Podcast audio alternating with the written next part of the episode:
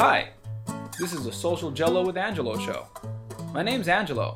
I'm a social scientist, surfer, martial artist, and a whole lot of other things. Coming to you live from Kasai City, Japan, the Social Gelo with Angelo show. What's up? And welcome to Social Gelo with Angelo. I'm here with Mitch Powell, uh, official KSDI historian. Uh, something I need to clean up because um, I've been making these podcasts, and I, the Kajukenbo community loved the last podcast I did about the the founder Sijo Adriano Emperado. They loved it. Unfortunately, I had a hard time with the public that also listens to this podcast, where they were lost. Um, I had people tell me, you know, I couldn't keep up with it, and I, I recommended them, hey, check out the What Is Kajukenbo podcast. So I do always say, check out the What Is Kajukenbo podcast. But I'm going to try to do a better job of breaking down things for the general public during this podcast. I'm just going to say that right now. So before we even get started, Kajukenbo is a martial art. It's an American martial art that got started in Hawaii. And today we're talking about how, why Kajukenbo has Chinese titles, why some schools have them. We might even go into why some schools don't. But I'm not going to get ahead of myself here because I don't know what Mitch is going to tell me because I don't do that. That's not how I run my podcast. I just put them on, I hit record, and I say shit, and sometimes I regret it later. Um, so, so, so we're gonna go here. But one thing I do want to say, the FMA community, thank you for checking out the podcast. The FMA community, uh, Filipino martial arts community, has been supporting the podcast because there is a lot of Kajukenbo guys in there. Um, and the FMA community, uh, for those of you who don't know what FMA is, uh, a lot of the Arnis, Eskrima, Filipino martial arts include sticks and knives. Let's make this easy for anyone who doesn't do martial arts. A lot of stuff that includes sticks and knives coming from the Philippines uh, under a general umbrella of FMA. Now, within that, people love a lot of these guys love Kajukenbo because Kajukenbo, uh, you know, Sijo Adriano was Filipino. And I'm not going to go in there and talk about whether or not it's FMA because that's not my business to say that. But I will say that a lot of them do like it because of that. And I'm going to leave that right there. I don't want to get too sidetracked. So, all that being said, thank you for checking out the show. Today, we're going to talk about how these Chinese titles work. Stuff like Sifu, Sigong, Sibak, um, uh, what's even the title Sijo, Shizu. I've heard a lot of stuff. Where is this coming from? Um, if you're doing a martial art and maybe it's a Chinese martial art or a Japanese martial art, or you're doing an American hybrid martial art and you're wondering the same thing, well, why why does this guy want to call me Sifu? Why does that guy want to call me? Why why does some guys just want to throw us away? Just call me coach. Uh, what's going on here? That's what we're really breaking down during this episode. So even if you don't do Kajukenbo, maybe you're from another school and you're wondering the same thing. That's what we're covering. Maybe it's going to be more in a Kajukenbo background, but maybe it's going to be a little more of a coverage of where this stuff's come from as far as culture. All right. I hopefully abbreviated that correctly. So, Mitch, our first question. Let's just start with the big one. A lot of people have asked me, several people have asked me, why and when did the Kajukenbo system go from saying chief instructor and head instructor to suddenly using Chinese titles and calling at the time, and I don't know, you're gonna help me with the history here. Chief instructor Adriano Emperado suddenly turns into Sijo Imperato.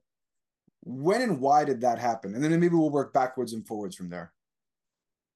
We'll definitely have to work our way forward.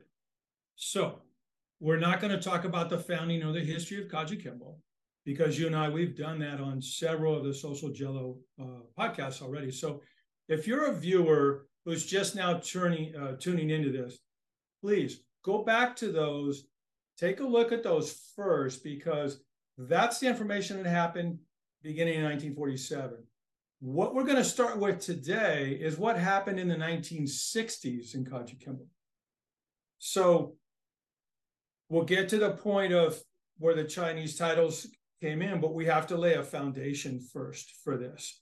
So According to Adriano Emperado, the co-founder of Kajukenbo, in talking with uh, Kajukenbo historian John Bishop, by the 60s, he got very interested in Kung Fu to the point where he had decided he wanted to do, I don't know, for lack of a better term, uh, an overhaul of the traditional Kajukenbo style. He wanted to implement more of the Chinese martial arts into his Kajukenbo. So, uh, what he ends up doing is he starts uh, training with Al Dela Cruz and Al Dacascos. Now, Dela Cruz and Dacascos are often referred to as the two Als. They uh, both were students of Sid Asuncion. Al Dela Cruz was the first black belt that Sid Asuncion promoted, and Al Dacascos was the second black belt that Sid Asuncion promoted. Now, Sid Asuncion himself, he was a student of Joe and Adriano Emperado, as well as Woodrow McCandless. So that's according to his bio, right? If you're a student of Woodrow McCandless, that means you're at the Palama settlement and you are there before December of 1956, because unfortunately, that's when McCandless had passed away. So that puts you probably in the early 50s, 54 ish, 55 ish as a student. So Asuncion gets his training and he decides to create his own martial art called Kinkabo, which is Kempo, Karate, and boxing. So he's using the same concept that Kaju Kajukenbo used in mixing the different martial arts together. And he gets his school going. And these are his first two black belts. So we're in the early 60s. And Emperado is now training with these guys. So what do these guys bring to the table? Emperado, again, according to his his uh, his bio with with John Bishop, he was training from a Professor Lam, a Professor Lau, and a Professor Wong, all in Chinese Kung Fu styles. Now, Al Dacascos, he was training with a gentleman named Eugene Ho, who was from the Bok Sam Kong lineage. So they're learning various styles of Kung Fu, but primarily Southern styles. And they bring this information uh, in and they start training with this. And Al de la Cruz takes the first two Kajukenbo Pinan forms and he breaks them down and changes the movements in the forms so that they're no longer this hardline linear tempo striking, and he mixes in the hand movements that become more Chinese in nature. So he takes the same foundation of the forms and layers it with Chinese influences from the different kung fu arts. So that gets us the, the basically the foundation. Emperado, De La Cruz, and Dacascos training together, and they're implementing these Southern styles. What year and is what year is this? I'm, I'm right there. Okay. all right, all right. 1963, they decide that hey, we're going to call our style Tum Pai, T U M P A I. So by calling it Tum Pai, its translation means central way for those that are wanting to understand what Tum Pai means. And it's Silam, Hung Gar Kung Fu, and Tai Chi layered on top of the traditional Kajukenbo techniques and forms. Now, they're going great guns, sounds like from the discussions that I've been allowed to hear, things are going well for these guys. But then Al Dacascos decides he's going to move to the mainland. So it's it's 1965 when he moves to the mainland. It's early 65. It's been reported as early as 63. It's reported as late as 66. So I actually uh, contacted uh, Sifu Al Dacascos and I said, hey, when did you move to San Francisco? He said, my son Mark was born in February of 1964. About a year later, I moved to the Bay Area. So for those trying to actually get a, a, a correct date, according to Al Dacascos, it's early part of 1965. And then before we go too forward in our timeline, real quick, mm-hmm. just for the people that may have stuck around at this point, before we're gonna talk about right before 1963, right before Emperado started training with all these guys that did a bunch of kung fu. Um, he's doing more hard line karate, right? Karate influenced hard blocks, hard kicks, linear strikes, Western boxing, because of his family members. Because I'm not going to say names because I don't want to, because people listen to this for historical accuracy. So I'm just going to say general terms here. Family members that are in boxing. Some of our, some of them are professional. Some of them are not. Some, some of our friends.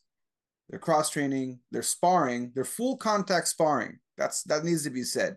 It really doesn't need to be said. They're full contact sparring. They, they Kajukenbo has a long history of maybe being even sometimes criticized for the past of full contact sparring. They weren't messing around. People were getting knocked out in sparring sessions, and and that's that was part of it. But at this point in time, there is no kung fu, or maybe a tiny influence coming from William Chow. Who knows? I'm not gonna again. I'm not doing this for historical accuracy. I'm just trying to paint a picture for the average person just listening to this who didn't listen to us earlier about listening to the podcast. So at this point, it's kind of hard stream. Then they started doing this kung fu stuff. They're bringing in more kung fu, more circular movements, different movements and stuff. Um,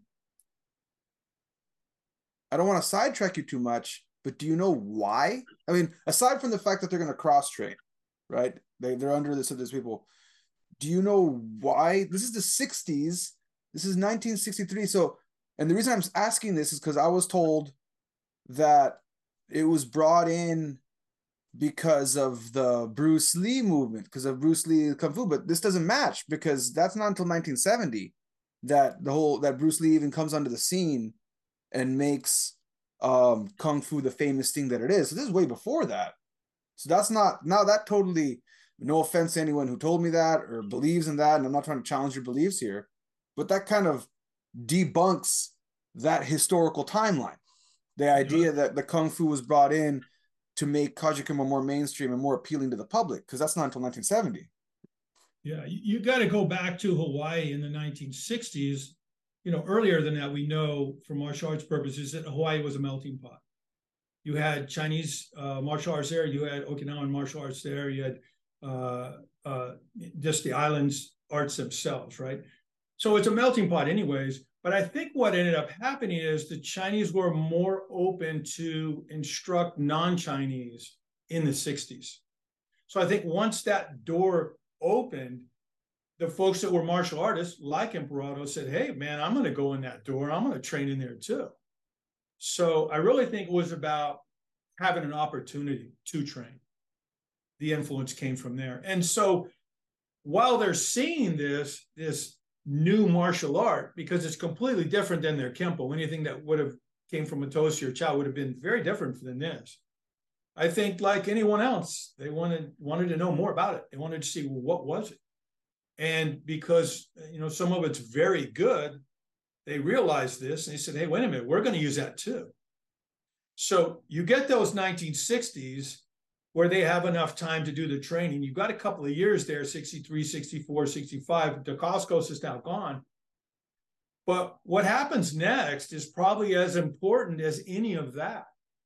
Dacascos goes to the Bay Area and he befriends some of the martial artists in the Bay Area Kam Yuen, Wong Jackman, Paul Eng, and Ron Liu. These are some big names later on. So who is Kam Yuen, right? He moved to San Francisco in the 60s. He's Paul Eng's uncle. He became a student of Wong Jackman. And at this time, early in his, you know, early age, uh, Kam Yuen is an aerospace engineer. So he's obviously a very intelligent man. Later on, he became a doctor. He, he was a chiropractor. So we're going to stop right there for a second. And I'm going to give you a trivia question. I'm gonna who, fail. Who was David Carradine's kung fu teacher for the television show Kung Fu? I, I don't know. I'm just gonna say I have no idea. I, I remember the show, and I and I'm and I'm just gonna wildly guess Wong Jackman, but I'm probably Close. wrong. Close. Kam Yuen. Oh, okay. So the first gentleman, it was one of the guys that influenced Al Dacascos, was Kam Yuen. Kam Yuen was a technical advisor for the show. He was uh, he was a stunt double for Carradine and some of the other characters, and you know he had a pretty big role in this development of this TV show. I remember being a kid. There was an article in a newspaper that David Carradine had kidnapped Kam Yuen and took him to some island and made him teaching private lessons there. It was probably all nonsense, but I do remember reading that when I was a kid. Uh, so, it's like very early clickbait before there was clickbait. there you go. So you got Kam Yuen, he's one of the guys influencing him. And then you got Wong Jackman. Everybody knows the Bruce Lee story, right? Wong famously fights Bruce Lee. It was in 1964 that that fight happened. It was in Oakland, California. So it actually happened before Dacascos came to the mainland. And it actually happened before Bruce Lee was because if that if that's correct at this point, let's just check out our timelines here for for people who aren't Kajukenbo guys. And one thing I forgot to mention, uh, yeah, earlier when I said what Kajukenbo was before the Kung Fu influence came in, uh, there was judo. I forgot to mention the judo, which means takedowns, but still a street element. So they have ground and pound. So it looks very much like MMA. All right, now we're here, 1964, right? That fight between Bruce Lee and Wong Jackman took place in 1964 in Oakland. Bruce is Bruce is best friends with James Jim Lee. They were hanging out together and if you saw the movie, it's nothing like that. Um, I've seen. I don't want to go too far into that because I want to come back to our Kajukenbo history. But um, for a, a brief abbreviation, if you don't know who Bruce Lee is, you're gonna be very lost. And there is, believe it or not, this new yeah. generation. There's a lot of people that don't even know who Bruce Lee is. I do recommend you look up Bruce Lee. There's a lot of stuff on him, and then look up Wong Jackman. There's a whole movie made of it. But when I read the articles, um, it was more of an in dojo fight. I don't want to go too far because there's a lot of there's a lot of lure behind this story, but it was more of an in dojo fight, uh, a quick layman's for anybody who didn't know what was going on. Bruce Lee opened a bunch of schools, uh, not a bunch of schools actually. At this point, his school is just kindly, kind of doing better. It's not blown up. This is before Bruce Lee is any. He was already he's he's always been in film in in China, but he still hasn't gotten into mainstream film. Actually, if he's in America at this point, trying to get into film, trying to get his whole uh, Hollywood lifestyle, and he's not in Hollywood, so he's so he starts his school to try to make a foundation to make money off teaching martial arts while he's trying to. Well, it's it's I don't want to go too much into Bruce's history, but at this point, this is where Bruce Lee. So again, what I'm trying to clarify here is Bruce Lee is up. To, if you are, if you do know who Bruce Lee is, great because Bruce Lee still isn't the super mega star that he is in the 70s. This is no, he, he's he's 24 years old. Yeah, he's just a guy who's running a gung fu school, as they would as as as he had in his signs. All right, so Broadway and Oakland. So the one thing we were talking about is that everybody knows Wong Jackman from the fighting, but that's not important to us. As a Kajukenbo practitioner trying to figure out this whole kung fu thing, what's important to us is what did Wong Jackman teach? So his primary styles were Northern Shaolin, Xing Yi, uh, Tai Chi, and Bagua. So if you're looking at, hey, what would Al Dacascos have seen training from this guy? Those were the styles. So from there, we moved to Paul Eng. So Paul Eng trained in Choy Li Fut, Yang Tai Chi, Chow Gar, Fu Jiao Pai, which is Tiger Claw and Black Tiger system, and then Hung Gar, which we know is tiger crane, right? So Eng and his brother were actually disciples of a gentleman named Wong Moon Toy. They trained from him from 51 to 60 in New York, and Toy passed away. And so Paul Eng was given the school. So he was like the top disciple. So he's legitimate. Again, he's like 23, 24 years old. He's a young man. So he moves to the Bay Area, Bay Area and he also begins his training from Wong Jackman. But at the same time, Paul Eng opened a martial arts school and started teaching. So, a little side note about Paul Eng he was in the Army uh, during Vietnam, and from 67 to 69, he was in the Vietnam War. He didn't get one Purple Heart. Paul Eng got two Purple Hearts during the war. And he got nominated for a Bronze Star. So I know he's passed away a few years ago, but I will salute him for his service. He was truly an American hero. Uh, then you got Ron Liu. He's the last of these gentlemen that is, you know, befriending Al Dacascos. in the early 1960s, Ron Liu became one of Paul Eng's very first students. Uh, Ron Liu gets to learn all of this kung fu stuff that that Paul Eng is exposed to, plus what he knew prior. And uh, Ron Liu and Al Dacascos became friends, and they are still great friends today. Um, Ron Liu is a master of several kung fu styles, qigong master, a Eskrima master. He's a master of the whip. Uh, I mean, this guy's got an MBA from Pepperdine University. He's obviously a high achiever, and uh, he's got this book. This, I'm going to hold this up. This is his newest book called Eskrimador. You can get this on Amazon. So I'm going to freeze you right there with another trivia question. Are you ready? All right, here we go. Who is Grandmaster Mitch Powell's Dulce Pares Eskrima teacher? Come on now, you got this. I hand fed you. You you are you you are okay. Hey, Ron Ron yeah, he's a he's a very close friend of mine. He's my my instructor, my stick instructor, and uh, I got a lot of information from him. So when you're going, hey, where's this guy get all this stuff? Um, if I can't get it directly from the source, I usually know someone that maybe knew that person. And you know, 50 years of relationships in the martial arts, you're able to ask some questions. So we now know these are the guys that are influencing what Al Dacascos is learning, right? So if you're looking at where did it come from, well, it came from those avenues, the professors that Emperado were training with, uh, and the information that Al Dacascos and Al de la Cruz would have gotten from Kung Fu training from these folks. I'm going so, to interrupt you real quick. He just said professor. That's another thing. That's another title. At the very beginning of this, I was saying, oh, we only have these titles. Professor is another title that wasn't around till later. I'm sure gonna we're gonna clear this up a little later. We are, we are gonna but clear I, but, that up. But I but I'm bringing this up right now because even in the Brazilian Jiu-Jitsu community, that title did not exist.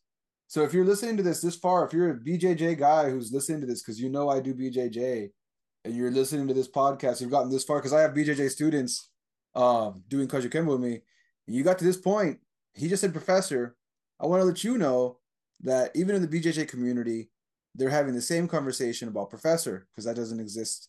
It's a Japanese martial art. It should not exist in their art either. But that's a different can of worms. All right, continue. So, yeah, you know, I'm gonna piggy tail off of that. Uh, you heard me say Sifu Al Dacascos. I want to point out to your your viewers, Al Dacascos is a senior grandmaster, one of the highest ranking Kajukenbo practitioners in the world, one of our most senior practitioners. But you heard me say Sifu Al. To me, that's the most respect I could possibly give to a person by calling him Sifu, which means teacher. So he is a, even though he's not my direct teacher, he has taught me a lot over time, either by things he said, things he's done, etc. So to me, as we get into the titles, and we'll get there in a few minutes, titles mean something. They're important. So let's go to 1965, and according to John Bishop again. And for those of you who don't know who John Bishop is, here's one of John Bishop's books. This is also available on Amazon. This is another one of John Bishop's books, also available on Amazon. You will find about as much information about Kajukenbo as you possibly can in those two books. Not only how the art came about and who was involved, but the next group and the next group after that, because it's broken down very well in John Bishop's books. So, and John is, uh, he's a personal friend of mine. We're both retired law enforcement with a lot of similarities, love history of Kajukenbo. So what what uh, what John Bishop said was that Emperado and, and De La Cruz came to California to meet up with Al Dacascos, and they all got together to basically kind of see what Al Dacascos were learning. And once Dacascos showed him the things he was learning, which were primarily Northern style Kung Fu systems, they decided, that, hey, maybe uh, maybe Tumpai is not the right name for our art. To them, Tumpai was more the Southern style, the shorter close range movements. And as the long styles were added from the northern system, they decided we're going to call our style Chuan Fa, Kaju Kembo Chuan Fa, because it's going to incorporate the northern and the southern styles into one art. So what they did was they just added or adopted the northern flavor to what they were already working on. They didn't stop Tum Pai, put it in a box, and put it on the shelf because people from time to time will say that. Oh, yeah, yeah, yeah. They stopped doing Tum Pai. They just put it all on the shelf, left it alone, and then they started over and they created Chuan Fa. That's not true. And those that's per Al Dacascos. And then they just, just kept quick, layering onto the curriculum. And just a quick side note, real quick look under my Kajukenbo methods playlist. I'm going to put in, I'll put, I should, it'll probably be here in one of these add-ons later. You can look up the Tum Pai method for more history on Tum Pai. Right. Yes, because you already have a, a, a, podcast on there. Yeah. So uh, for those that don't know, Chuan Fa is a is a Chinese term that basically means Kempo. So Kempo is the law of the fist or fist method or fist art. So Chuanfa is the Chinese expression of that same meaning, where the Japanese expression is Kempo. So for your viewers that might not know that. Um, so now some of your questions that you were asking about the who, when, where, why, that comes right now. It's 1966. That's the transition period. So in a recorded interview in, in 2010, Al Dacascos said in 1966, the group began to formally use the name Chuanfa Kajukenbo. So that answers that. Hey, when did it start? Well, let's use 1966 for that. So some things came out of that period of time.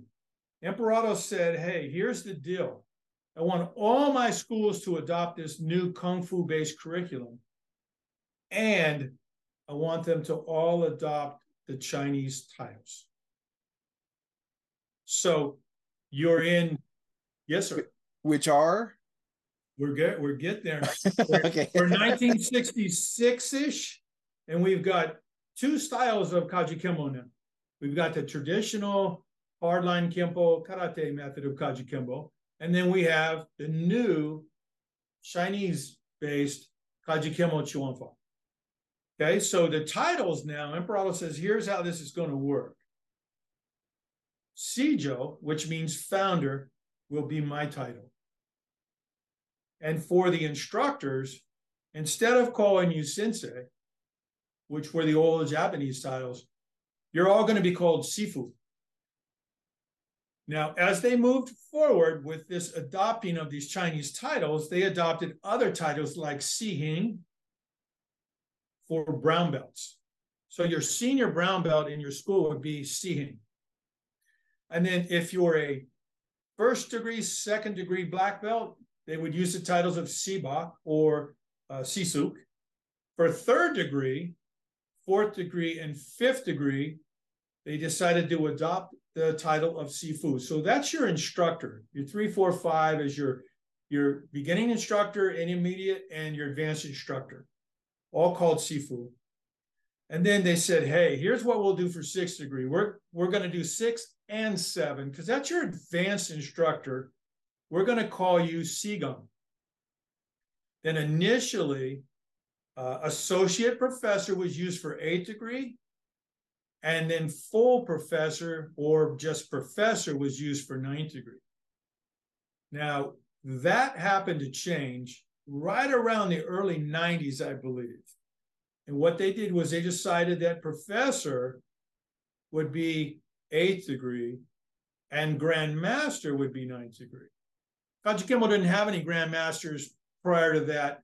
As the title started to get higher, they decided to make the ninth degree a Grand Master. Okay, so we got all the titles. Um, now, here's an issue. This is a dilemma. And it came up many, many years ago. It, it's kind of still a dilemma. There's a problem with the title of Sigong. Do you know what Sigong means? Teacher of teachers.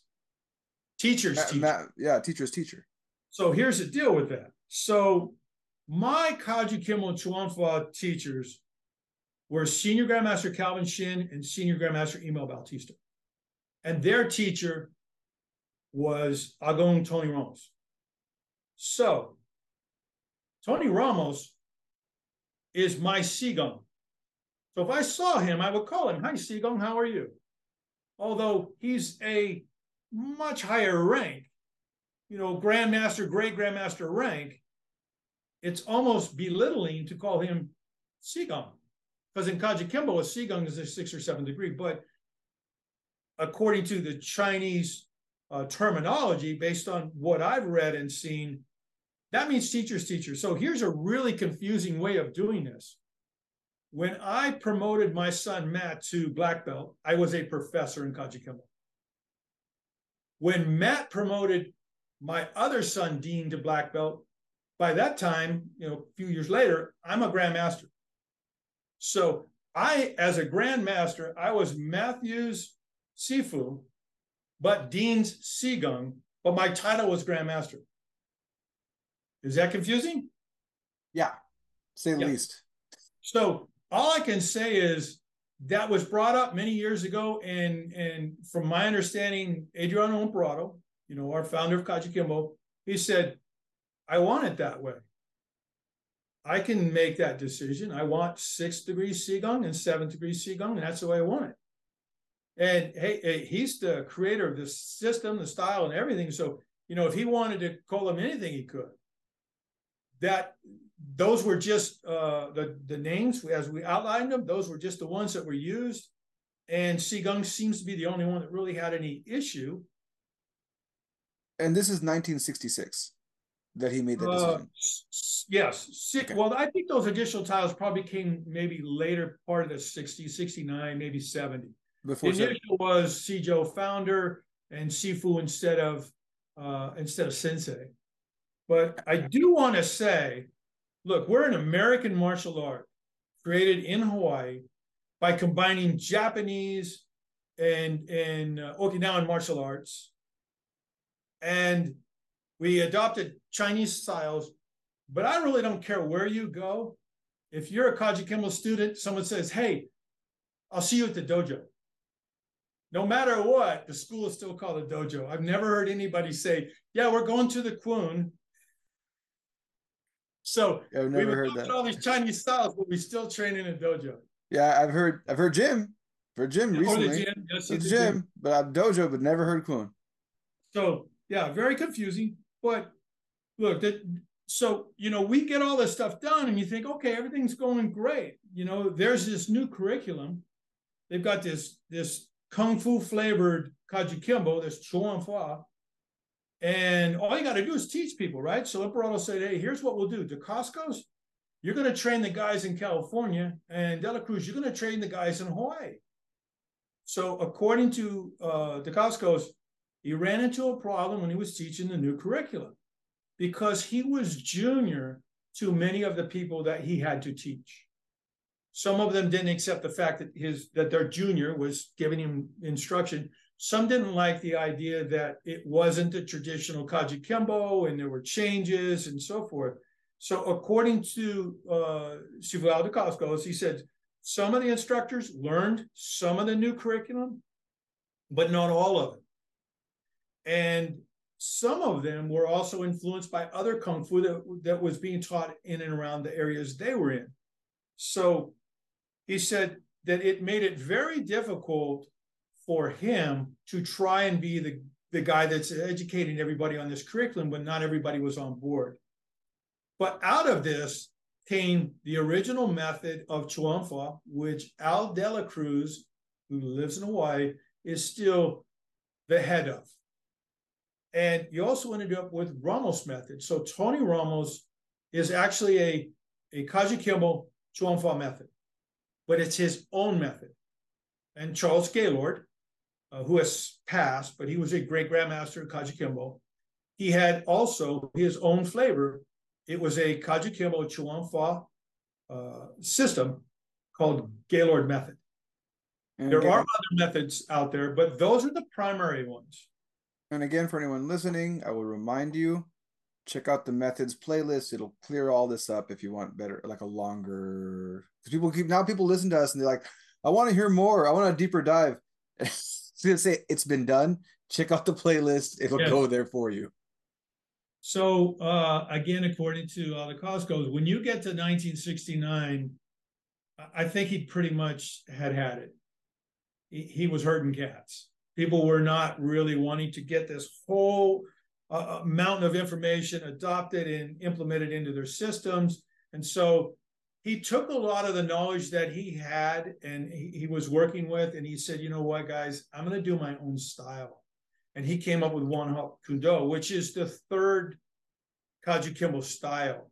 So at that point now, you've got the traditional style, you have the Chuan Fa Kung Fu based style, and now you have Won Hop Kuen Do, which is Dacascos his own take, which was the Kung Fu stuff that he was learning layered on top of the Kajukenbo Ken Kabo that he was learning. Can I, So before we move forward, I'm uh, maybe you're gonna bring it up sooner. You you briefly mentioned it earlier. You said that Sijo said in I'm looking at my notes while I'm reading this.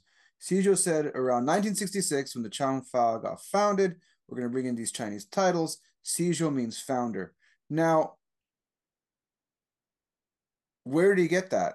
He just I- obviously like Well, must- I, I don't want to. I don't want to steal some of Al Dacascos thunder because I know you're going to have him on your podcast. okay. I'm sure he will explain to you about Dr. Sun and the influence that he had on naming and bringing in the Chinese titles. Okay. So that's going to be a different podcast. Okay, but that, but because this because this goes with people always ask me where did why did so you kind of did the why we have the why here.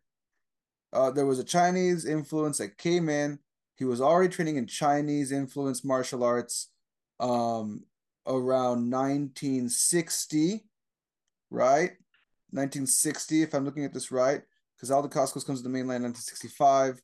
So if I'm looking at my timeline correctly, around 1960, uh, the co-founder of Kajukenbo, who is not Sijo yet, he's just the co-founder, probably calling himself chief instructor, is training in kung fu styles because he finds them interesting.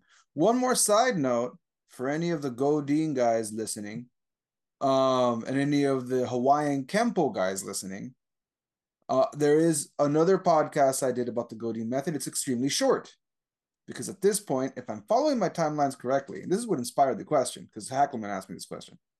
Um, Godin's gone. Godin's been gone since like 50 something, right?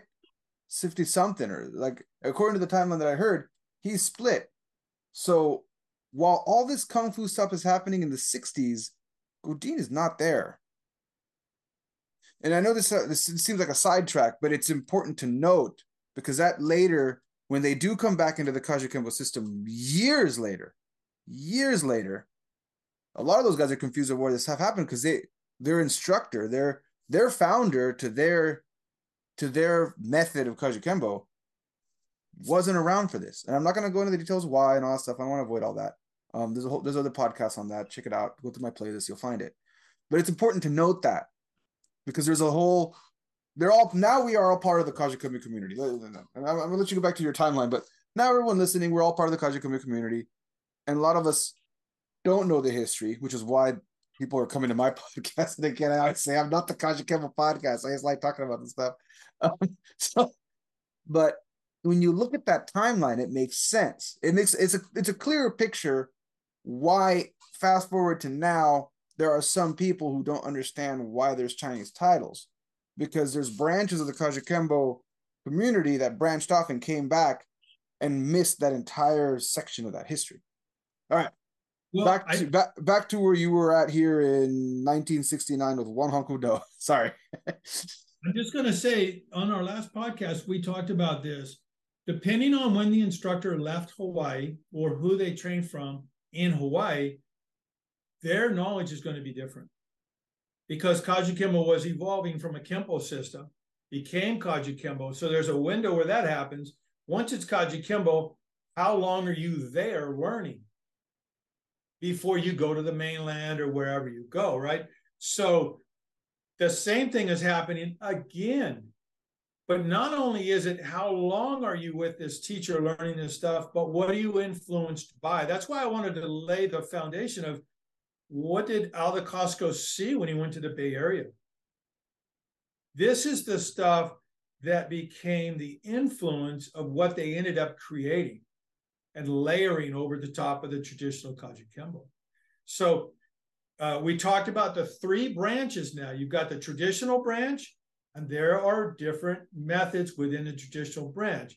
You have the Chuanfa branch, there are different methods. Ramos method and Gaylord method, they're different. Uh, what Al, De, uh, Al de la Cruz teaches in Hawaii is going to be different than those other methods, but it's all under the Chuanfa umbrella, right? So then you get your your uh, your third branch, which is Won Hop Kuen Do. There's a fourth branch of Kajukenbo, and that is Tumpai. So we'll explain that one and see why that Tumpai is not the original Tumpai. So 1971, Jan Loren, he begins uh, incorporating Tai Chi and Silam into his Kajukenbo, Chuan Fa. So John, Jan Loren's uh, teacher is a gentleman named Joe Clark. Joe Clark was Tony Ramos's second black belt from the Fairfield School. So Tony Ramos opens his school in 62 and he starts training, teaching his students. Calvin Shin was his very first black belt. Joe Clark was the second black belt. Emil Bautista was his third black belt, and so forth. Joe Clark heads up north towards the Pacific Northwest, uh, Washington, Oregon area, and he starts teaching, and Jan Loren is one of his students. So 71 rolls around, Jan Loren start to do actually something very similar to what Emperado, De La Cruz, and Dacascos had already done. Taking these southern systems in Tai Chi and, and adding it or layering it over his Kajukenbo. So from my understanding, in 1974, and this date could vary a little bit because I've heard it as late as 78 and as early as 74, but according to Bishop was 74. Jan Loren is staying with Adriano Emperado. And at the time, he shows Emperado what he's doing, how he's added this information to his Kajukenbo. And Emperado, he likes it. He wants to see more of it. And through their discussion, they come up with the idea that Jan Loren can reactivate the name Tumpai. So he doesn't create Tumpai. He has a system he calls Northern Kajukenbo that he's adding to and creating then, and they decide that we're going to let you use this name Tumpai. But Emperado says, I'm going to have some some restrictions and some requirements for you. And so whatever they are, he decides that okay, you're going to use Tumpai, but you're going to have to do these things first. Jan Loren goes along with it, does whatever needs to be done. And my understanding is in 1984, Emperado gives him the blessing and says, you are now the fourth branch of Kajukenbo. You are now Tumpai, Kajukenbo Tumpai. So 1984 is where that comes from. So I want to wrap up, uh, get close to wrap up here is there's some key points. The original Tumpai curriculum morphed into Chuan Fa. It didn't disappear. It morphed into Chuan Fa. Loren, Jan Loren's Tumpai was different than what Emperado, De La Cruz, and Dacascos had created. Jan Loren was a creator himself. The, uh, the curriculum that Jan Loren used is not technically the original Tumpai curriculum, but he did train with Al Dacascos. So I'm pretty sure some of it must have crossed over. Why would Al Dacascos not say, yeah, but we did it like this? Or this is what we layered onto here. So some of what they have may actually have been some of the older curriculum. I don't know enough about it to say that. I'm just going to say it's a possibility. For the Tumpai stuff? Yeah, for the okay. For the again, Dacascos was a creator. Um, his, uh, oh man, I'm gonna miss his name. Uh, Hewer, Hewer, Hewer. Oh, Bob Howard. Yeah, Bob Bob Howard. Okay, yeah, go back back to that podcast. Listen to that. He actually talks about that. Um, I can't remember off the top of my head, but he goes into details about what you just what you just said. You don't know. Bob Heward did know, and he talked about there it. You go. Check he's, it out there. He's, yeah, he's one of the top guys in Tumpai. So uh, I think the last part of this is Al Dela Cruz, he's still the head of the Chuan Fa branch. He lives in Hawaii. And he is also the person who possesses the original Tumpai curriculum. That's per Al uh, there are different versions of the traditional Emperado method. There's different versions of Kajukenbo Chuan. There's different versions of Kajukenbo Tumpai. So as Kajukenbo grew and became these other branches, not everybody learned from the same playbook. Not everybody used the same exact techniques, the same exact forms, etc. There's always that room for your own process, if you will, and the instructors take advantage of that. So that's why there are different arts, and you can go into one school, a Tumpai school, and go into another Tumpai school, and hey, these are different. Same thing in Chuafa schools, same thing in traditional Kajukenbo schools. Uh, and I'm just going to say this, uh, and it'll probably piss some people off. So that's why I'm going to say it. There is no secret sauce. Nobody has the special book. No one has the undivided truth. Okay, Kajukenbo is constantly evolving. There's original hardline method, and there's the modified kung fu based methods, and some are even more uh, Chinese influenced in nature than the others. It's all good stuff. It's all excellent and it's all based towards street self defense. You look at Won Hop Kuen you realize that's a street fighting art. Uh, it's not a roll around on the ground art. It's it's a technical based tactical training art.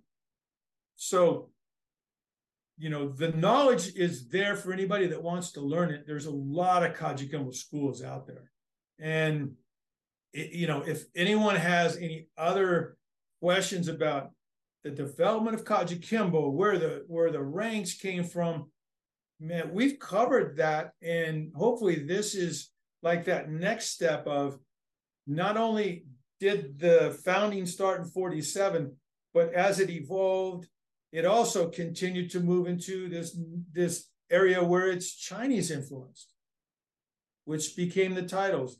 And here's another thing not everybody uses the Chinese titles. So the bottom line is if you're a Kajukenbo practitioner, uh, practitioner, you should be able to draw a line from where you were trained directly to Adriano Emperado. If there's no direct line from your teacher, their teacher, etc., to Kajukenbo, you can train in Kajukenbo, but it's a name only. It's not from the actual original school or system. Because a lot of people do use the Kajukenbo name now, and it might be a kickboxing group or a mixture of stick fighting and and and BJJ. They still follow under a Kaj, Kajukenbo umbrella. You should be able to draw a line, black belt to black belt to black belt, until you get to Sijo Emperado. If you can do that, then you have a direct connection to Kajukenbo. And it's just important to note this because this is something that me and Hoyla were talking about. Why are we having these conversations? Why am I recording these conversations? Why am I putting these publications out in the public that may not understand this conversation? and one one of the things that I was we were mentioning was, again, and I've told you this off camera. There's a lot of stuff that I, I when I was training, I was just focused on the training. There's a lot of guys that do Kajukenbo, they're just focused on the training. And maybe later, years later, after you get your black belt, you start thinking about, well, where did this come from? Or why do I do this this way? Or why was I taught this way? And I want to say one of the beautiful things about Kajukenbo. I can walk into any Kajukenbo school in the world. And if what you just said follows along the lines that you look on the tree, whether you want to be on the tree or not is a completely different story let's say you decide you want to be on the tree, you can still look at your instructor. You're going to find one of your instructors or your instructor's instructor on that tree. Whether you decide to be on it or not, that's your personal decision. But you can find that line and follow it all the way back to the founder. Um, and the cool thing about that is you're pretty much welcome to train anywhere in the world. Like you can just walk in right. and be like, "Hey, hi, my my name's Angelo. I'm, um, a Kajukenbo black belt under Shizuan Nabad. My instructor is this." And if they have the tree, which most of them do, most schools do, some don't, but most of them have the big tree uh, put together by Philip Gelinas. There's a whole podcast on that too. I'm not going to go there with this. Um, you'll find yourself with a giant community of like-minded martial artists. And the reason I say like-minded martial artists is on that same token, I can walk into an MMA gym, which does not have this. An MMA gym is just going to hire it's a it's a facility. It's like 24-hour fitness or Planet Fitness or you name the chain. It's a chain. If it's not a chain, the idea is a chain because that's where this modern world is going. Is everybody wants to have a big business. So you walk into this MMA gym, they don't know who you are. You're like, hi, I do Kajukenbo. Well, we don't know what Kajukenbo is. Okay. Well, let me let me name some people in your world that you might know. Do you know Chuck Liddell? Okay, yeah, okay. Uh, he's a Kajukenbo guy.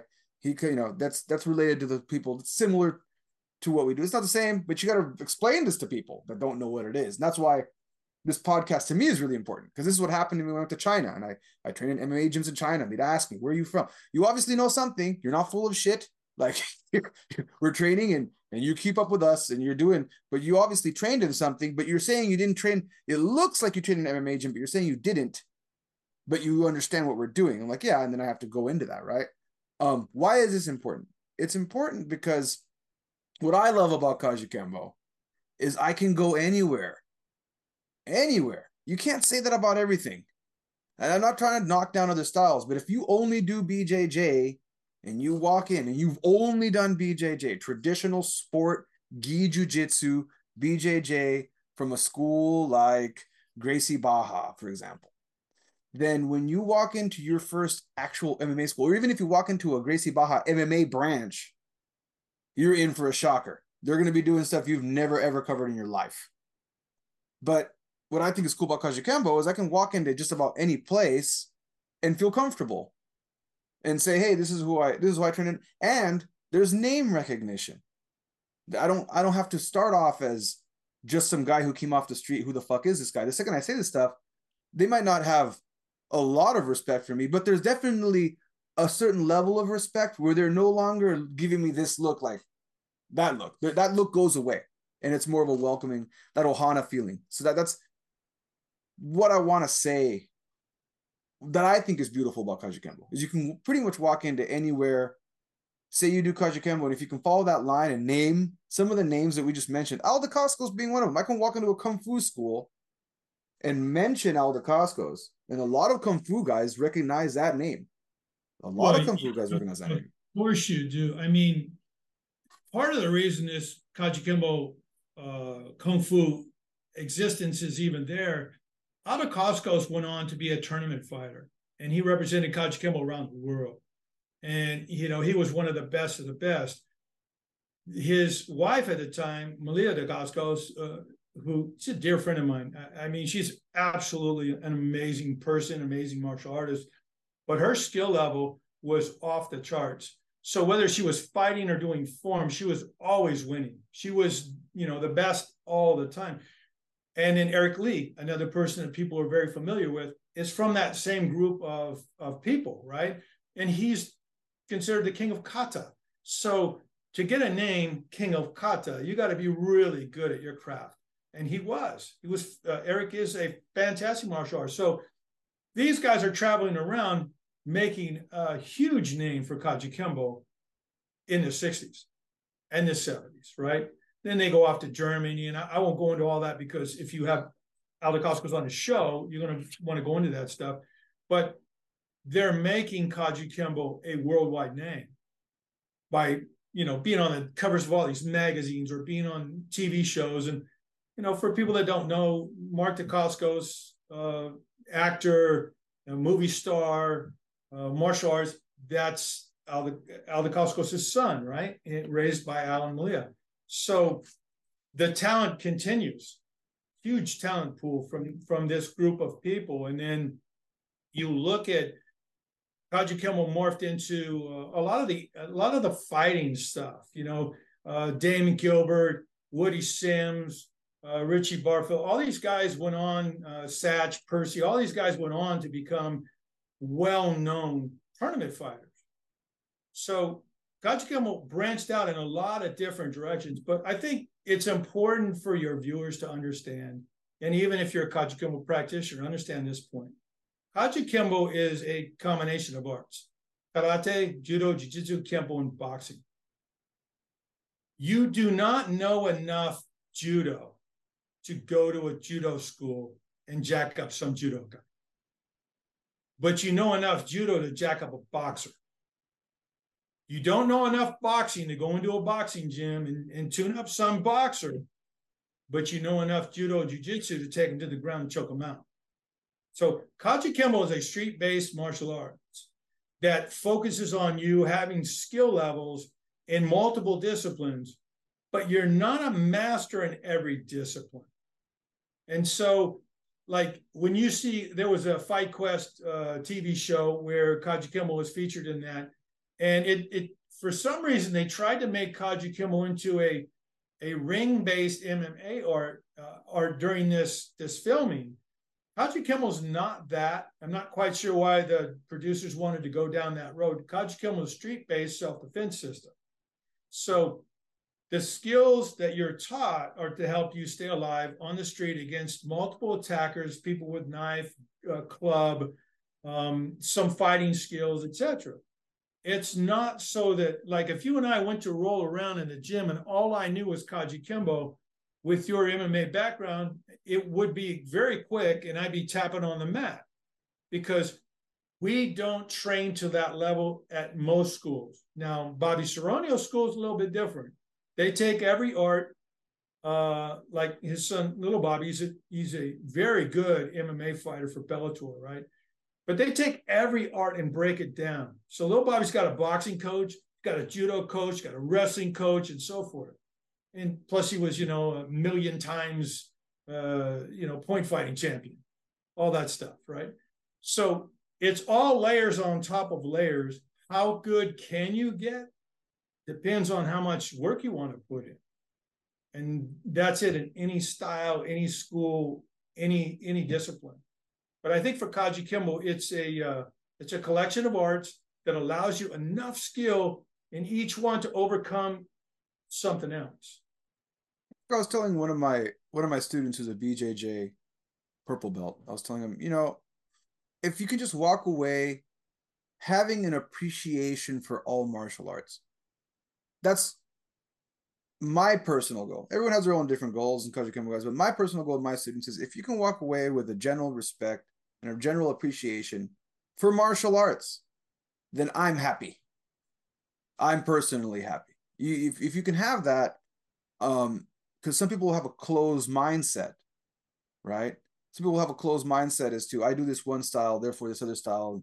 If if I can at least break that up a little bit and have you just have an open mind, then then my job as as a Kajukenbo instructor has been done, and I'm happy with that. Now, we are starting to go into the what is Kajukenbo question that I tell myself I am not gonna fucking answer, but somehow I always end up there. So we're gonna wrap this up. Thank you for calling coming to my TED talk. Um Mitch, thanks for coming out and breaking all that down.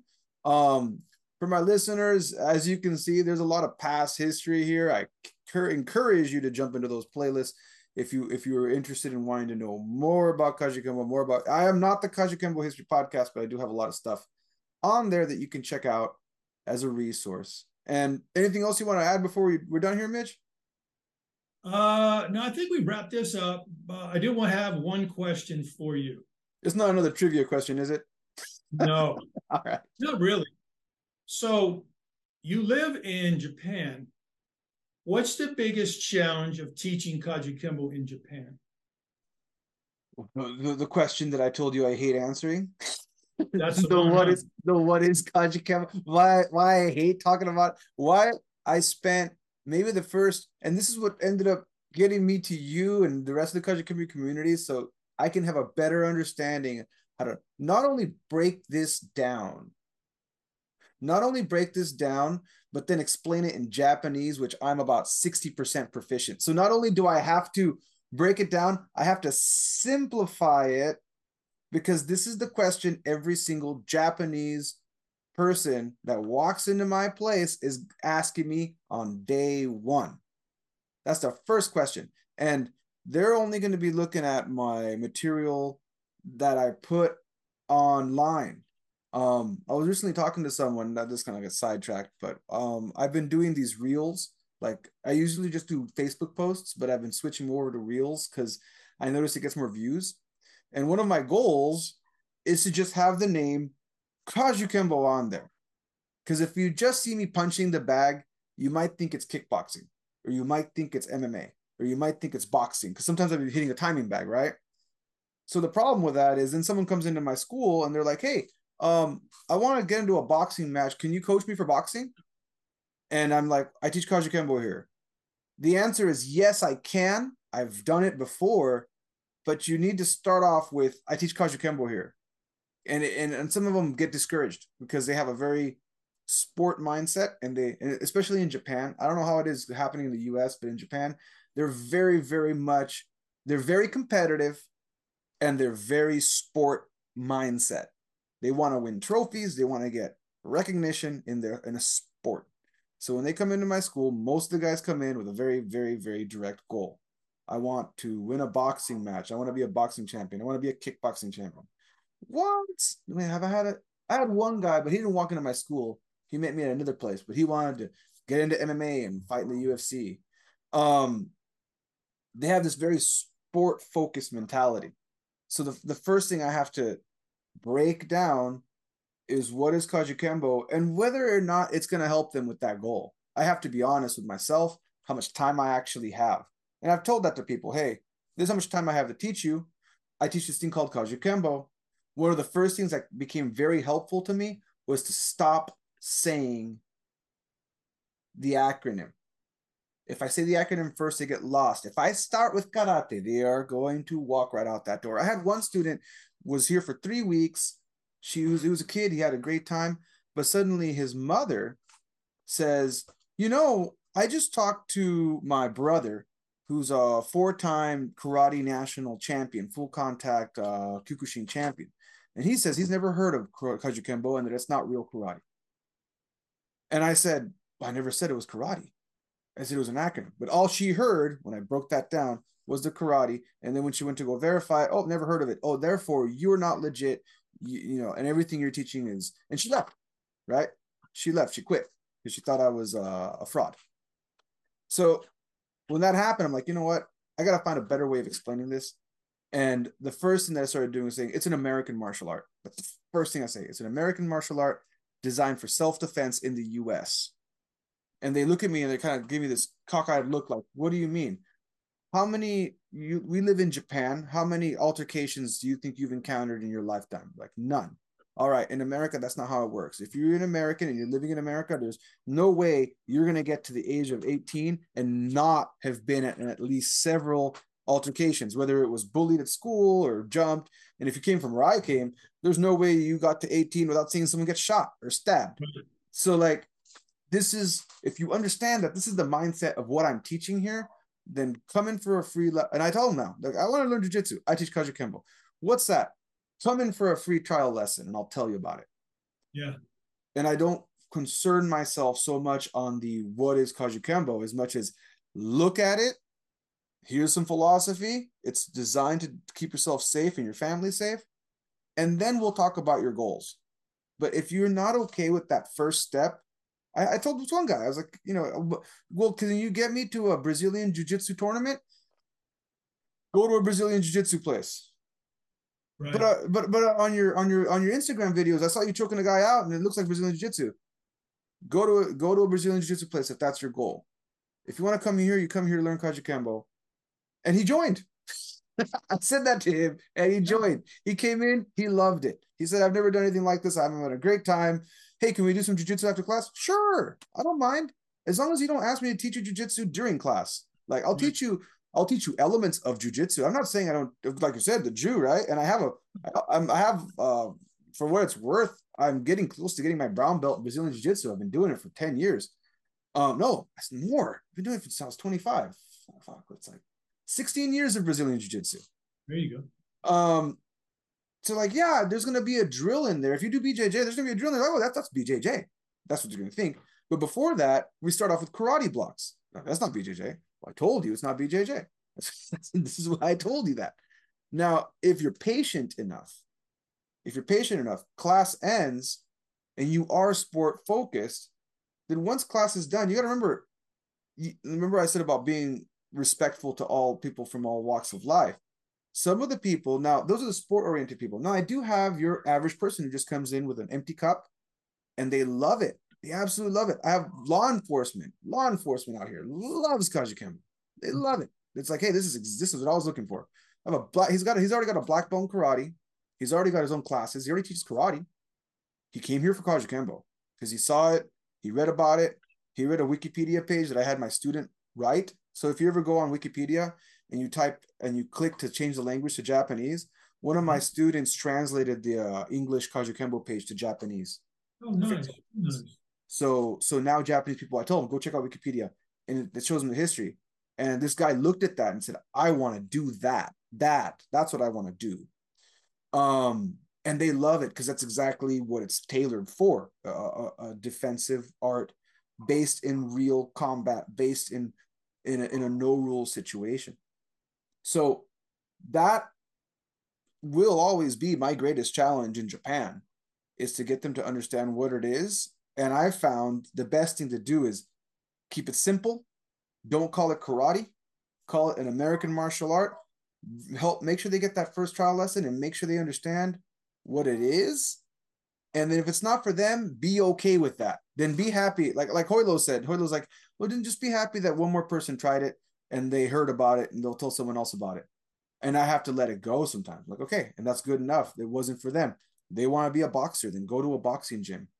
Because right. I'm not a boxing gym. So that, that's one of the things. To answer your question, that's been my greatest challenge in Japan. So you had to Americanize it. Yeah, I had more more Amer- Americanize it some more. it's funny, right? Don't they get a free pair of blue jeans? If yeah, yeah, I'll get you a pair of Levi's. Mm, that's great. Good answer, though. well, Mitch, again, thank you so much. To my listeners, thank you so much for checking out Social Gelo with Angelo, podcast about psychology and martial arts. And uh, I try to release it at least lately. It's been like a podcast twice or three times a month because I'm so behind in production. I'm just trying to get them out there.